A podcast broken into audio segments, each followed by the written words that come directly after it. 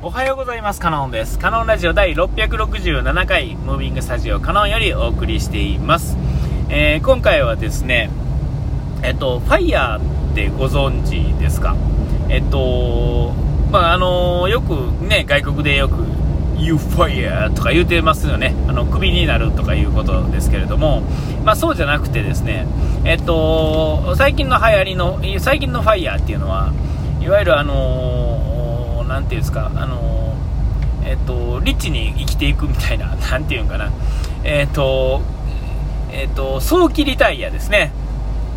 えーえー、 Financial Independent、えーえー、あえー、ファイ、えっ、と、インファイ、あ、 Retire Early ですね。えーえーなんていうんですか、お金、えをですね、えっと、まあ、あの、投資、投資っていうんですかね、そういうのにして、福利で、福利で、うん、だけで生きていける。お金だけ、お金がお金を生む状態で、えっと、生きていけてる人っていうんですかね？えっと、そんなことできるのかよって思うかもしれませんが、意外と簡単にできるっていうんですかね？えっと、どうですか、1億ぐらいあれば、あの質素な暮らしってできるんですよね、何もしなくても、えー、福利で生きていけるっていうんですかね、年間5%とか3%ぐらいの、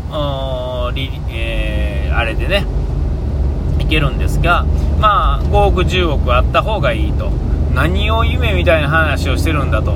障害年収、あなたの障害年収いくらですかっていう感じのことになってくるんですけれども、えっ、ー、と、まあそういうのをね、あのー、えー、と、僕ら、そのね、1億、5億、10億っていうのが、すごい夢のような話のように思いますけれども、えっ、と、実は周りにはそれぐらい稼げる人っていうのは結構いて、この日本、現在、このね、えー、どんじりの日本でさえも、えーと、お金持ちっていうのはどんどんお金持ちになっていっててですね。で今、インターネットがあるせいで、えー、瞬間的に、えー、例えば、ね、1億、2億稼げる人っていうのは結構いたりとかして。で今の FIRE の、ね、話からいくと,、えーと、意外とうんと早くに、うん、ですねえー、そういうことできるんですよね、えー、若い状態、若い人でも、えー、なんやったらあの社会人にならないままに、えリタイアできる人も、まあ、出てくるというんですかね、えそれがいいか悪いかはともかくとしてですねその年齢関係ないですもんね、実際問題手元にお金があるかどうか。それを貯める時間があるかないかだけですが昔やったら頑張ってこう商売するとかね。えー、してとか、まあ、とんでもない給料を稼ぎ出すっていうのは、まあ、サラリーマンではなかなかね、あのー、ちょっと難しいかもしれませんが、えっ、ー、とねあの、そうじゃないね、やっぱり個人事業なり、ね、その法人なりなんなりで自分で稼ぎ出せると、えっと、そういうのって意外と近い、その辺に転がってるっていうんですかね、そんなことできる人っていうのはいっぱいいると思うんですね。えー、で、あのー、まあ、例えば僕が、こう、今のような知識を、えっと、今の、えー、その当時の時点で分かってたら、えっと、また違う行動をとっていたかもしれませんが、えっと、ここに至るまでの時間っていうのはこんだけかかるタイプの人やったってことなんで、えー、例えば僕が若い時にそれに気づいて、やれたとしても、えーと、多分失敗して終わるっていうんですかね。あるいは目の前にやっぱりそんだけのお金が出てくるとまあちょっと使おうまあちょっと使おうっていうようなことで使う方ばかりに使ってえっと、投資っていうんですかね、そういう方にはあの手が回らないっていうか、気もつかないっていうんですかね、うん、一方通行のお金ばっかりに目がいって、えー、まあ、双方向っていうんですかね、えー、そういう方にはなかなか目がいかないんで、まあ、あの、よくね、あの、いっぱいね、月、行さん稼いだとか、年行さん稼ぎだっていう人が、あの、崩れていくっていうのは、えっと、まあ、僕は目の前にお金が用意、ね、あの、あったことは一回もないのでわからないですが、まあ、あの、周りの話っていうんですかね、世の中の傾向を見てみると、やっぱり人っていうのは、えー、手手元に、えー、こう、手に入れると、えー、そういうことになっていくんでしょうね。えほとんどの人が、ほとんどっていうか、まあ、実際ね、それじゃあ何人やね、お前聞いたんかって話ですけど、全員に。えー、そういうわ、わかんないですけど、えっと、もうほんまにこう、お金を持ったせいで崩れていくっていう話とか、まあ、宝くじ当たった人が、まあ、その、自分を保てなくて、えっと、崩れていくって話は、よく聞く話ですよね。えー、だからこそ、あの、2000万、1000万、2000万を超えるような当選の人には、えっと、なんか、あのー、その使い方ブックみたいなとか、ちょっと説明、お金を受け渡しされるときに、説明を聞かされたりとかして、でその中に多分、あの、いろんな金融の、そう、ね、あのー、株だなんだかの話を銀行経由で、えー、してくれるんやと思うんですね。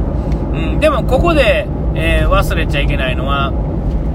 えっ、ー、と、ああいうものは、福利で生きるっていうのは、え、ー、と、ちょっとした、ほんまに全、ね、5%の福利で生きるっていうのは、まあ、どういうことかというと、ね、その、その逆を考えれば、すごいよくわかると思うんですけども、えっと、手数料、ね、例えば銀行で何かを、ね、ATM で下ろしたら、ね、振り込みあ手数料ってね取られますよね。振りあの引き落としの手数料だとかで振り込みねよそにお金送るときも振り込みの手数料だったりえっ、ー、と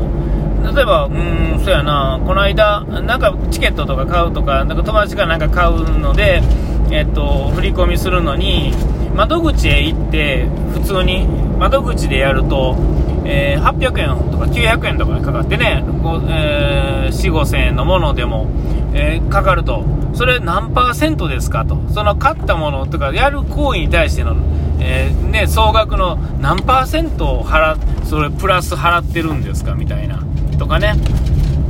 えっ、と、うん、あと、